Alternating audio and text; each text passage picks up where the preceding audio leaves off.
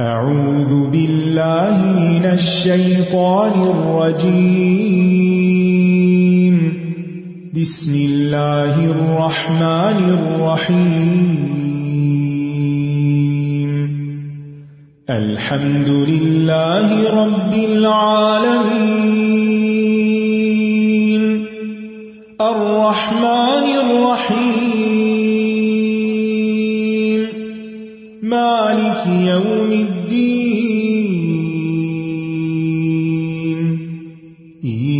إياك نعبد وإياك نستعين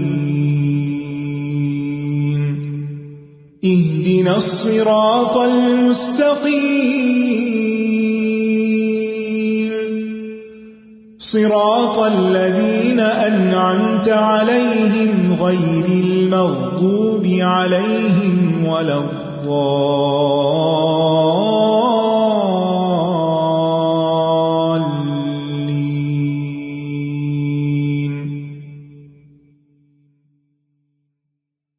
السلام علیکم و رحمۃ اللہ وبرکاتہ۔ نحمد ونسلی علی رسول کریم اما بعد، فاعوذ باللہ من الشیطان الرجیم، بسم اللہ الرحمن الرحیم، رب اشرح لی صدری ویسر لی امری، واحلل عقدۃ من لسانی قولی۔ يسألونك ماذا ينفقون قل ما أنفقتم من خير فللوالدين والأقربين والأقربين واليتامى والمساكين وابن السبيل وما تفعلوا من خير فإن الله به عليم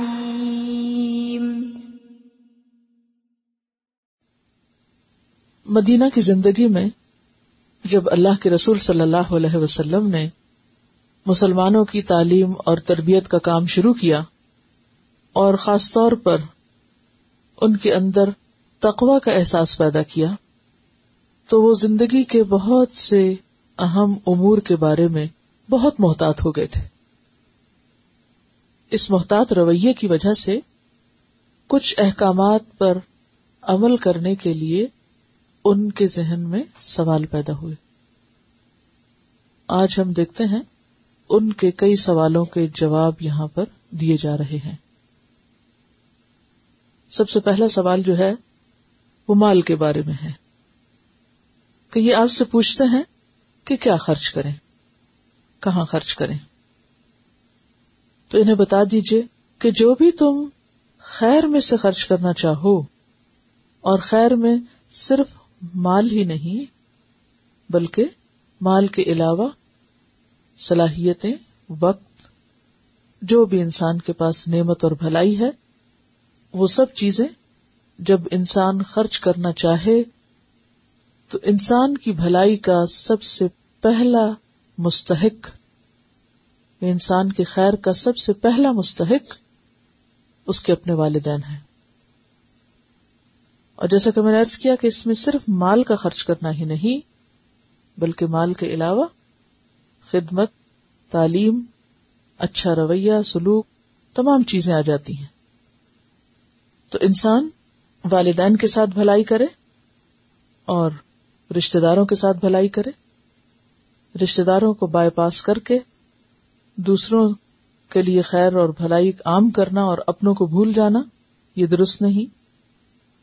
پھر اسی طرح سوسائٹی کے وہ طبقات جو محروم ہیں، جیسے یتیم ہیں، مسکین ہیں، ان کی طرف توجہ رکھنا بھی ضروری ہے۔ ان کا خیال رکھنا، ان کی ضروریات پوری کرنا۔ صرف مال ہی نہیں، محبت اور کیئر، شفقت اور ان کے تعلیم و تربیت کا خیال رکھنا، یہ تمام چیزیں بھی ضروری ہیں۔ اسی طرح وہ تمام مستحق لوگ جو مساکین میں شامل ہیں اور مسافر جو اجنبی ہیں، جو نہ آپ کے رشتے دار ہیں اور نہ یتیم اور مسکین ہیں، لیکن بحثیت انسان کے، ان کے مخصوص حالات کی وجہ سے ان کے ساتھ خیر و بھلائی کا سلوک کرو۔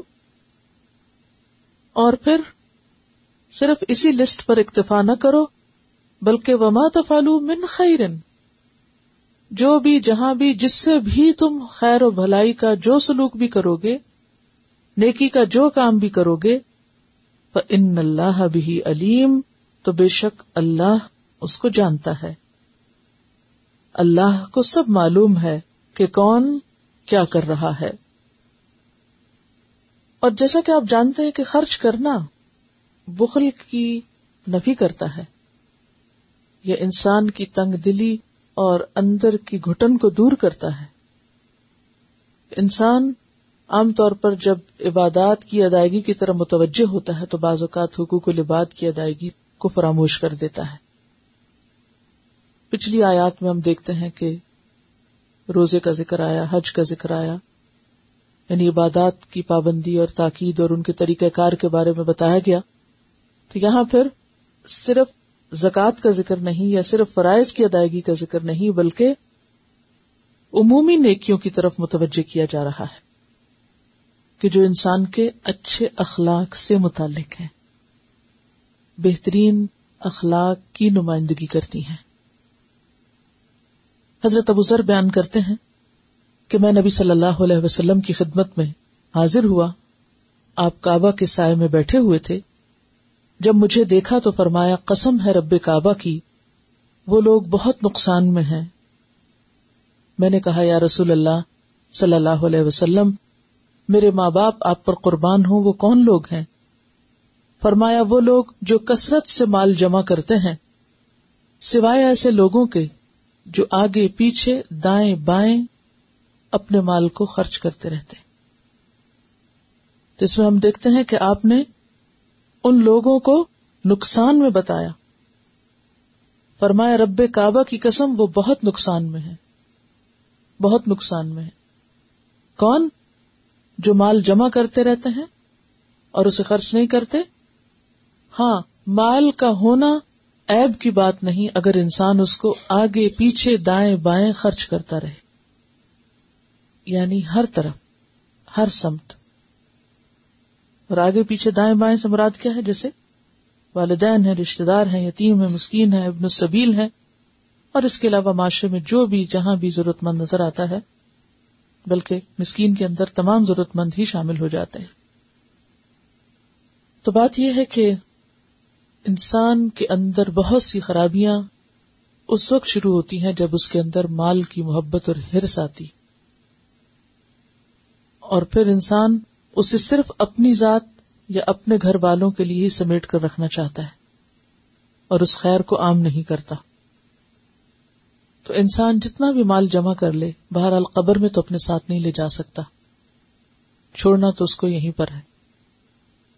اس لیے آپ صلی اللہ علیہ وسلم نے جب لوگوں کو مال خرچ کرنے پر، خیر کو عام کرنے پر اکسایا، تو آپ نے فرمایا، تم میں سے ایسا کون شخص ہے جو اپنے وارث کے مال کو اپنے مال سے زیادہ عزیز سمجھتا ہے؟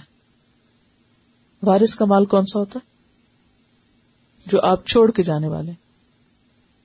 اور اپنا مال کون سا جو آپ خود یہاں خرچ کر رہے ہیں یا آخرت میں جمع کرا رہے ہیں؟ صحابہ نے کہا، یا رسول اللہ صلی اللہ علیہ وسلم، ہم میں تو کوئی ایسا شخص نہیں جو اپنے وارث کے مال کو اپنے مال سے زیادہ عزیز سمجھتا ہو۔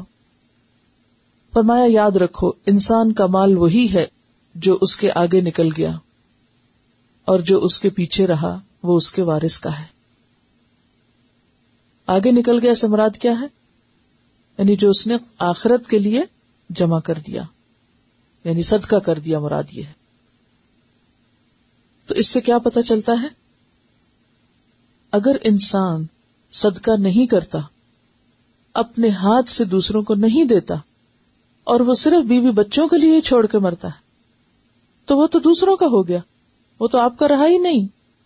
آپ کی ملکیت سے تو نکل گیا۔ اب اس کو سامنے رکھ کے ہم سوچیں کہ جو کچھ ہم بچا بچا کے رکھتے رہتے ہیں، وہ تو دوسرے لے جائیں گے۔ ہمیں کیا فائدہ ہوگا؟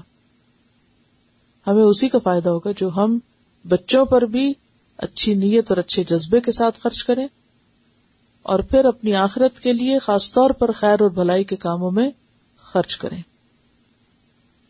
پھر اس کے بعد فرمایا، وما تفلو من خیر ان اللہ بھی علیم اس سے ملتی جلتی آیت پیچھے بھی گزری ہے، وہ کیا تھی؟ وما تفالو من خیرن یا علم اللہ اور یہاں کیا ہے؟ وما تفالو من خیرن فن اللہ بھی علیم کہ جو بھی نیکی کا کام کرو گے، وہ اللہ کو پتا چل جائے گا۔ لہذا جب مال خرچ کرو، اللہ کی خاطر کرو۔ ان میں سے کسی پر بھی احسان جتانے کو نہیں۔ کیونکہ جس کو تم دے رہے ہو، وہ تو جانتا ہے۔ اس نے دیکھ لیا، اس نے لکھ لیا۔ اور وہ تمہیں اس کا اجر دے گا۔ كتب عليكم القتال وهو كره لكم وعسى أن تكرهوا شيئا وهو خير لكم وعسى أن تحبوا شيئا وهو شر لكم والله يعلم وأنتم لا تعلمون؟ کتب علیکم القتال؟ تم پر صرف مال خرچ کرنا ہی نہیں، کچھ اور کام کرنا بھی لازم ہے۔ اور ان میں سے ایک قتال ہے۔ یعنی قتال تم پر فرض ہے۔ لیکن یاد رکھیے کہ قتال مطلقاً فرض نہیں، قتال شروط کے ساتھ فرض ہے، شرط کے ساتھ کنڈیشنلی فرض ہے۔ اور وہ کنڈیشنز کیا ہو نمبر ایک، اس کی کوئی حقیقی ضرورت ہو، اور پھر جواباً اس کی تیاری بھی ہو، جسمانی، مالی وغیرہ۔ اسی لیے ہم دیکھتے ہیں کہ مکہ میں مسلمانوں پر اگرچہ بہت ظلم و ستم ہو رہا تھا، لیکن چونکہ وہ تیار نہیں تھے، اس لیے جب بھی انہوں نے اجازت مانگی، اجازت نہیں دی گئی۔ تو جہاں بھی مسلمان پوری طرح پریپیئرڈ نہ ہو انہیں ایسی کاروائیوں سے باز رہنا چاہیے۔ کیوں؟ یعنی اس میں فائدے کی بجائے الٹا نقصان ہوگا۔ کوئی بھی کام، چاہے قتال ہو یا غیر قتال، جب آپ بغیر تیاری کے کرتے ہیں، تو پھر کیا ہوتا ہے؟ یعنی الٹا اس سے نقصان ہوتا ہے۔ مثلاً آپ کو کرنا ہی نہیں آتا۔ آپ کو کھانا پکانے نہیں آتا، آپ کھانا پکانے کھڑے ہو جاتے ہیں، تو کیا کریں گے؟ خراب کر کے رکھ دیں گے۔ کپڑا کاٹنے بیٹھ جائیں اور پتہ ہی نہیں کیا کاٹنا ہے، تو ضائع کر دیں گے۔ کوئی بھی کام، چاہے گھریلو کام ہو، چھوٹا سا کام ہو یا بڑا کام ہو، تو کسی بھی کام کے کرنے سے پہلے اس کو سیکھنا شرط ہے۔ اس کی تیاری ضروری ہے۔ دوسری بات یہ ہے کہ قتال ایک امام کی قیادت میں ہو۔ ہر کوئی اپنی طرف سے اٹھ کے قتال نہیں کر سکتا۔ ہر کوئی اٹھ کے جہاد اور جنگ نہیں لڑ سکتا۔ یعنی امام المسلمین اس کا اعلان کرے گا۔ کسی ایک حکومت کی سرکردگی میں ہوگا۔ انڈیویجلس یا گروپس خود سے خود اٹھ کے کاروائیاں شروع کر دیں اور ان کو جہاد یا قتال کا نام دے تو اس کو جہاد نہیں کہا جائے گا یا اس کو قتال نہیں کہا جائے گا۔ جس کا یہاں پر ذکر کیا جا رہا ہے۔ تو دو بڑی شرائط ہوئی نمبر ایک، قدرت، کہ آپ کے اندر طاقت ہو۔ اور نمبر دو، امام اعلان کرے۔ حدیث میں آتا متفق علیہ حدیث ہے وہ ادستن پھر تم فن فرو جب تمہیں جہاد کے لیے یا قتال کے لیے نکلنے کا کہا جائے تو نکلو۔ اور اگر تمہیں نہیں کہا جا رہا تو تم خود سے یہ کام نہیں شروع کر سکتے۔ تو قتال جو ہے، انفرادی طور پر کرنے کا کام نہیں۔ روزہ تو آپ کو انفرادی طور پر رکھنا، نماز بھی اپنی پڑھنی۔ ہے اسی طرح حج بھی آپ کے اوپر فرض ہوگا تو آپ کو خود جانا ہے، ٹھیک ہے، وہ اکٹھے ہو کے کرتے ہیں، لیکن اگر آپ کی استطاعت نہیں تو آپ کو حج پہ نہیں جانا۔ جس کی ہے، وہی جائے گا۔ لیکن اس کے برعکس قتال جو ہے وہ انڈیویجلس کا ڈسیزن نہیں، یا ایک ملک کے اندر رہنے والے گروپس کا ڈسیزن نہیں۔ یعنی اس کے لیے شرائط کا پورا ہونا ضروری ہے۔ تو یہ آیت جو ہے ایک خاص کانٹیکس میں نازل ہوئی تھی۔ اور وہ کانٹیکس کیا تھا؟ جب مسلمان مکہ میں تھے، تو اس وقت وہ اس بات کی تمنا کرتے تھے یا خواہش کرتے تھے کہ ہم پہ اتنا ظلم ہو رہا ہے اور ہمیں لڑنے کی اجازت ملے تو ہم معلوم نہیں کیا کرتے لیکن انہیں روکا جاتا تھا کہ نہیں، تم ابھی اس پوزیشن میں نہیں ہو۔ اب ہوا یہ کہ مدینہ میں آ کر جب کتال کا حکم ہوا کہ اب نکلو، اب کیا ہوا؟ وہ ہوا کرہ تم پر فرض کیا گیا اور وہ تمہیں ناپسند ہے۔ اب تمہارا دل نہیں چاہتا۔ تو ساتھ ہی فرما دیا گیا وہ اصا ان تک رہ شعی ان وہ خیر اللہ ایک چیز تمہیں اچھی نہ لگتی ہو اور وہی تمہارے لیے اچھی ہو۔ وہ اصا انتحبو شعی ان اور ہو سکتا ہے ایک چیز تمہیں بہت پسند ہو۔ وہ ہوا شر القم اور وہ تمہارے لیے شر ہو۔ تو پھر انسان صرف اپنی عقل اور اپنی خواہشات کی بنیاد پر کسی چیز کے اچھا یا برا ہونے کا فیصلہ نہ کرے، بلکہ یہ دیکھے کہ اس معاملے میں حکم الہی کیا ہے۔ کیونکہ واللہ یعلم و انتم لا تعلمون، اللہ جانتا ہے اور تم نہیں جانتے۔ اب دیکھیں کہ جتنی بھی چیزیں فرض ہیں، ان میں سے اکثریت ایسی ہے کہ جو لوگوں کو کرنا بہت مشکل لگتے مثلا نماز۔ خوشی سے کم ہی کسی کو نماز پڑھتے دیکھا گیا ہے کہ جس کو شوق ہو۔ کوئی عام گفتگو میں کم ہی سنے گے کہ کوئی آپ کو یہ کہتا ملے کہ میں تو اکثر نماز کے انتظار میں رہتی ہوں اور میرا تو بہت ہی دل چاہتا ہے کہ میں نماز پڑھا کروں اور مجھے نماز کا بہت شوق ہے۔ یہ جملہ مشکل سے سننے کو ملے گا۔ اچھے بھلے لوگ نماز کا وقت آتا آزان ہوتی ہے یا تو کہتے اچھا نماز کا وقت ہو گیا۔ کرہ لکم۔ یعنی اٹھنا نہیں چاہتے۔ کیا ہے؟ آسان تکرہ شیون وہ خیر الکم دل نہیں بھی چاہتا تو کرو۔ ہو سکتا ہے ایک چیز تمہیں اچھی نہ لگتی اور وہی تمہارے حق میں بہتر ہو۔ اور نماز کے کتنے بے شمار فائدے۔ اسی طرح زکات تو لوگوں کو زکات دینا موت نظر آتی ہے زکات میں۔ خوشی سے نہیں دیتے۔ حتیٰ کہ بعض اوقات صرف اس لیے مان نہیں رکھتے کہ زکات دینی پڑے گی۔ کہ مال ہی نہ ہوتا کہ دینی نہ پڑے۔ یہ زکات سے بچ جائیں کسی طرح۔ یا ایسے ہیلے بہانے کریں گے کہ جس سے زکات سے نکل آئے بچوں میں بانٹ کے نام لگا کے رکھ دیں گے یا کچھ بھی۔ اسی طرح حج۔ بہت سے لوگ جن پر حج فرض ہے، وہ صرف ڈر کے مارے حج کرنے جاتے بڑا مشکل ہے۔ اور عموماً لوگ ٹالتے رہتے اچھا ابھی یہ مجبوری اچھا وہ۔ آپ دیکھیں کہ لوگ ویکیشن پہ چلے جائیں گے انہیں مجبوریوں کے ساتھ۔ بزنس بھی چل رہا ہے، بچوں کو بھی لک آفٹر کیا جا رہا ہے۔ ویکیشن پہ چلے جائیں گے رشتے داروں سے ملنے چلے جائیں گے اور دنیا کے کام کرتے رہیں گے، لیکن حج کی توفیق نہیں ہوتی۔ یعنی جو بھی چیزیں فرض ہیں، وہ عموماً انسان کو جو پابندی ہے، وہ مشکل لگتی ہے۔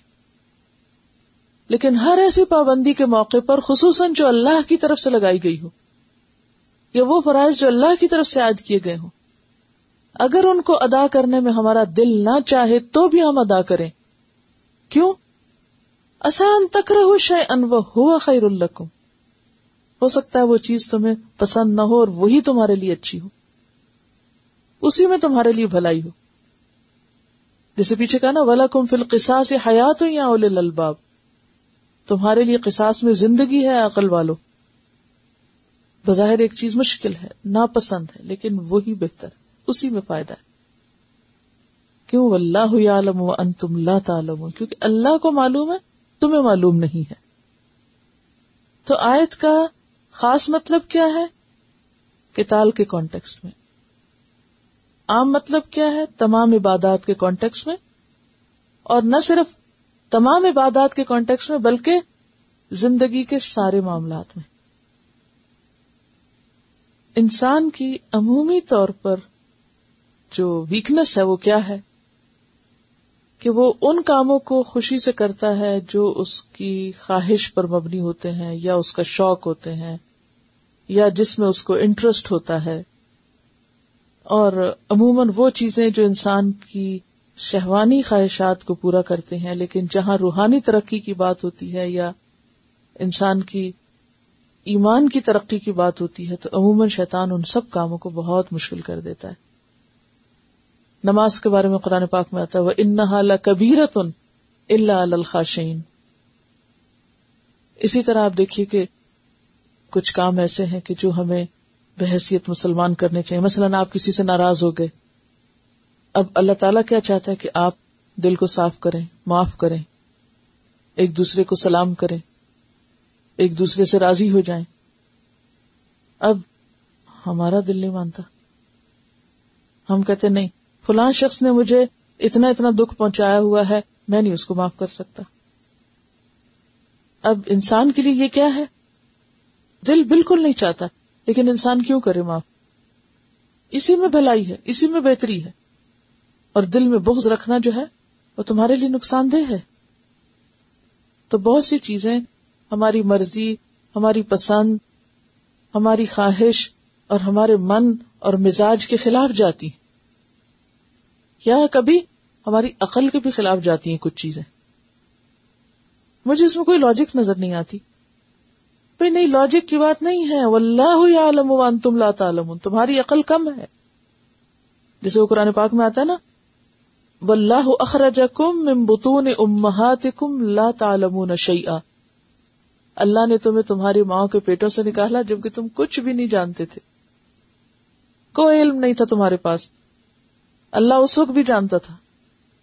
اور آج تم چند حرف پڑھ کے کچھ جاننے لگے ہو تو تم حجت بازیاں کرتے ہو۔ امون، آپ نے دیکھا ہوگا کہ یا تو دین کے احکامات پر وہ لوگ عمل نہیں کرتے جو بالکل ہی لا علم ہوتے ہیں، یا وہ نہیں کرتے جو زیادہ ہی پڑ جاتے ہیں دنیاوی اعتبار سے۔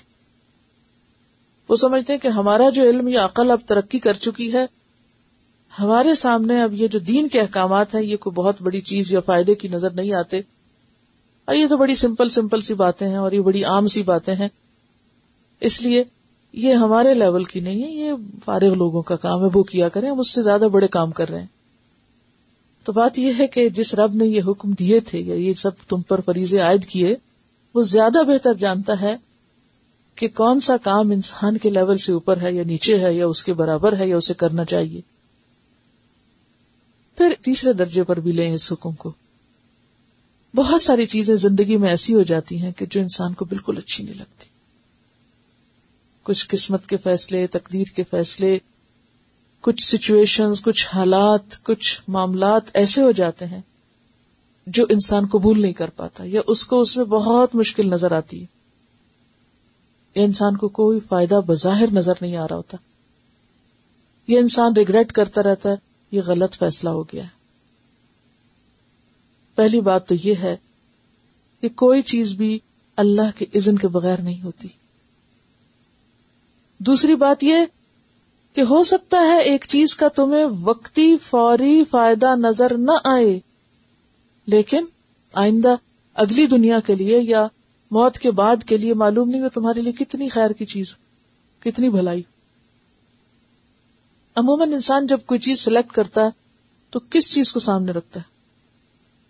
ظاہریت کو سامنے رکھتا ہے نا، کہ جو چیز بظاہر دیکھنے میں بہت خوبصورت نظر آ رہی ہے یہ بہت اچھی نظر آ رہی تو انسان کہتا ہے کہ یہ مجھے لینی چاہیے، اور انسان کو نہیں پتا کہ اس کے لینے میں انسان کے لیے کتنا نقصان ہے۔ بعض چیزیں بظاہر دیکھنے میں اچھی نہیں لگ رہی یہ سوٹیبل نہیں لگ رہی، اور ان میں انسان کے لیے کتنی خیر اور کتنی بھلائی ہو۔ لہذا یہ آیت انسان کو تقدیر پر راضی ہونے میں بھی مدد دیتی ہے اور انسان کے دل کو اطمینان سے بھر دیتی کہ وہ ساری چیزیں جنہیں میں نہیں لینا چاہتا، جو میں نہیں کرنا چاہتا، جو مجھے قبول نہیں، وہ معلوم نہیں میرے ہی حق میں کتنی بہتر ہو۔ بہت سے لوگ عموماً یہ کہہ کہ کہ اپنے آپ کو تکلیف میں مبتلا رکھتے ہیں کہ میرے ساتھ یہ کیوں ہوا؟ میرے ہی ساتھ کیوں ہوا؟ یہ میری زندگی میں یہ حادثہ کیوں پیش آ گیا؟ فلاں شخص کیوں فوت ہو گیا؟ فلاں شخص کے بچے ہینڈی کیپ کیوں ہیں؟ یا میرا یہ نقصان کیوں ہو گیا؟ کتنی ہی چیزیں ہیں زندگی میں، دن میں حد تک۔ ہر روز کوئی نہ کوئی ایسی چیز ہمارے سامنے آ جاتی ہے جو ہم نہیں چاہتے۔ ہماری طبیعت پہ بہت گراں گزرتی۔ ایسے میں دو رویے ہو سکتے ہیں۔ ایک رویہ تو یہ کہ انسان کے اچھا کوئی بات نہیں۔ اگرچہ مجھے نہیں بھی ٹھیک لگ رہا تو شاید اسی میں میرے لیے کوئی بھلائی۔ جیسے کڑوی دوا مجھے نہیں بھی پینی پسند، اسی میں میرے لیے صحت ہے۔ ایک تو یہ رویہ ہے۔ دوسرا رویہ کیا ہے؟ کہ انسان اس کو ریزسٹ کرتا رہے۔ اس پہ الجھتا رہے۔ یعنی دو طریقے ہو سکتے ہیں نا۔ ایک تو یہ کہ انسان اس کو ایکسپٹ کر لے۔ چلو کوئی بات نہیں، اسی میں خیر ہوگی۔ اور دوسری یہ کہ انسان اس کو ایکسپٹ نہ کرے کہ نہیں، میں نہیں مان سکتی۔ میں اس چیز کو قبول ہی نہیں کر سکتی۔ اب آپ دیکھیے کہ جو چیز اللہ نے آپ ہی کے حصے میں رکھی ہے، آپ کیسے نہیں قبول کریں گے اس کو؟ مثلاً بازو کا ایسا ہوتا ہے کہ کسی کو بیٹے کی بہت خواہش ہوتی ہے اور بیٹی پیدا ہو جاتی۔ اچھا اب وہ انتظار میں تھا چلو شاید اگلی دفعہ بیٹا ہو جائے، اگلی دفعہ پھر بیٹی ہو جاتی۔ پھر وہ انتظار کرتا شاید اگلی دفعہ پھر بیٹا ہو جائے، پھر اگلی دفعہ پھر بیٹی ہو جاتی۔ اب عموماً ایسے گھرانوں کا آپ نے حال دیکھا ہوگا کہ جہاں بیٹے کا انتظار ہو اور وہاں بیٹیاں پیدا ہوتی جائیں، تو زندگی کتنی تلخ ہو جاتی۔ ان عورتوں کی بھی ہو جاتی ہے اور سارے گھر والوں کی ہو جاتی۔ ہر ایک غم منا رہا بیٹھ کے کہ گھر میں اداسی ہے، کمی ہے کہ بیٹا نہیں ہے۔ ساری نعمتیں زندگی کی محروم کر کے اپنے آپ کو ان سے بس یہی ایک غم منایا جا رہا ہے۔ اسی طرح بعض اوقات کوئی بچہ فوت ہو جاتا ہے۔ انسان سوچتا ہے، اتنا ذہین بچہ تھا، اتنا قابل تھا، یہ نہیں ہونا چاہیے تھا، وہ کیوں اللہ نے لے لیا؟ آپ کو کیا معلوم کہ کل وہ بیٹا آپ کو بڑے ہو کے کتنا پریشان کر سکتا تھا؟ سورت القحف میں آپ پڑھیں کہ جس طرح خضر علیہ السلام نے ایک بچے کو مار دیا، ایک کشتی کو بنا دیا، ایک اور تو بظاہر وہ سارے واقعات کیا نظر آ رہے تھے؟ خلاف عقل۔ لیکن انہی میں خیر تھی، انہی میں بھلائی تھی۔ تو یہ دنیا اللہ نے بنائی ہے اور اسے اللہ کی مرضی اور قانون کے مطابق چلنا ہے۔ یہ ہم نے نہیں بنائی ہوئی۔ اللہ بہتر جانتا ہے، ہم نہیں جانتے کہ وہ ساری چیزیں جن سے ہم بھاگتے ہیں وہی ہمیں رستے میں آ ملتی ہیں یا وہ چیزیں جنہیں ہم اپنے لیے بہت برا سمجھتے ہیں۔ انہیں میں کہیں سے کوئی خیر نکل آتی؟ تو کرنے کا کام پھر کیا؟ نمبر ایک، انسان اللہ کی رضا پہ راضی ہو جائے۔ اپنے دل کو مطمئن کر دے۔ اور نمبر دو، اپنے نفس کی مخالفت میں سکون پائے، نہ کہ موافقت میں۔ اصل میں یہ موضوع جو ہے، یہ بہت ہی ریلیونٹ موضوع ہے اور بہت ہماری عام روزمرہ زندگی سے متعلق ہے۔ آپ ایسا بھی کر سکتے ہیں کہ اپنی ناپسندیدہ چیزوں کی یا ناپسندیدہ کاموں کی فہرست بنا سکتے ہیں کہ جو چیزیں آپ کو اچھی نہیں لگتی اور پھر انہی کے اندر آپ خیر بھی تلاش کریں۔ ایک چیز بظاہر آپ کو اچھی نہیں لگتی، مگر اس میں آپ کے لیے کیا خیر؟ ہے یہ زندگی کی کوئی ایسی چیز جس کو آپ اپنے لیے بہت ہی برا سمجھ رہے تھے اور وہ لیٹر آن آ کے جا کے آپ کو پتا چلا کہ وہ آپ کے لیے بہت اچھی ثابت ہوئی۔ تو انسان بعض اوقات کچھ چیزوں کو اپنے لیے بالکل اچھا نہیں سمجھتا اور وقتی طور پر بڑی تکلیف سے بھی گزرتا ہے۔ اور شیطان اسے بار بار احساس دلاتا رہتا ہے، دیکھو تمہارے ساتھ یہ بڑا ظلم ہو گیا ہے۔ دیکھو تمہارے ساتھ بڑی زیادتی ہو گئی دیکھو تم سے بڑا غلط فیصلہ ہو گیا دیکھو تم نے کیا کر دیا۔ ریگریٹس ریگریٹس ریگریٹس حسرتیں حسرتیں حسرتیں۔ اور کس قدر حماقت ہوتی ہے کہ وہی چیز الٹیمیٹلی انسان کے حق میں اچھی ثابت ہونے والی ہوتی۔ اور انسان اپنی لا علمی یا کم علمی کی بنیاد پر اسی چیز کو اپنے لیے برا قرار دے رہا ہوتا ہے۔ تو یہ جہالت ہے نا انسان کی۔ مطمئن ہونے کا راز کس میں؟ اللہ کے فیصلوں قبول کرنے میں ایکسپٹ کرنے میں۔ اللہ کے فیصلے قبول کر لیں۔ بہت سی مشکلات ایسی ہوتی ہیں کہ جس میں انسان کے لیے آسانی ہے اور بہت سی آسانیاں ایسی ہیں کہ جس میں الٹیمیٹلی انسان کے لیے نقصان ہے۔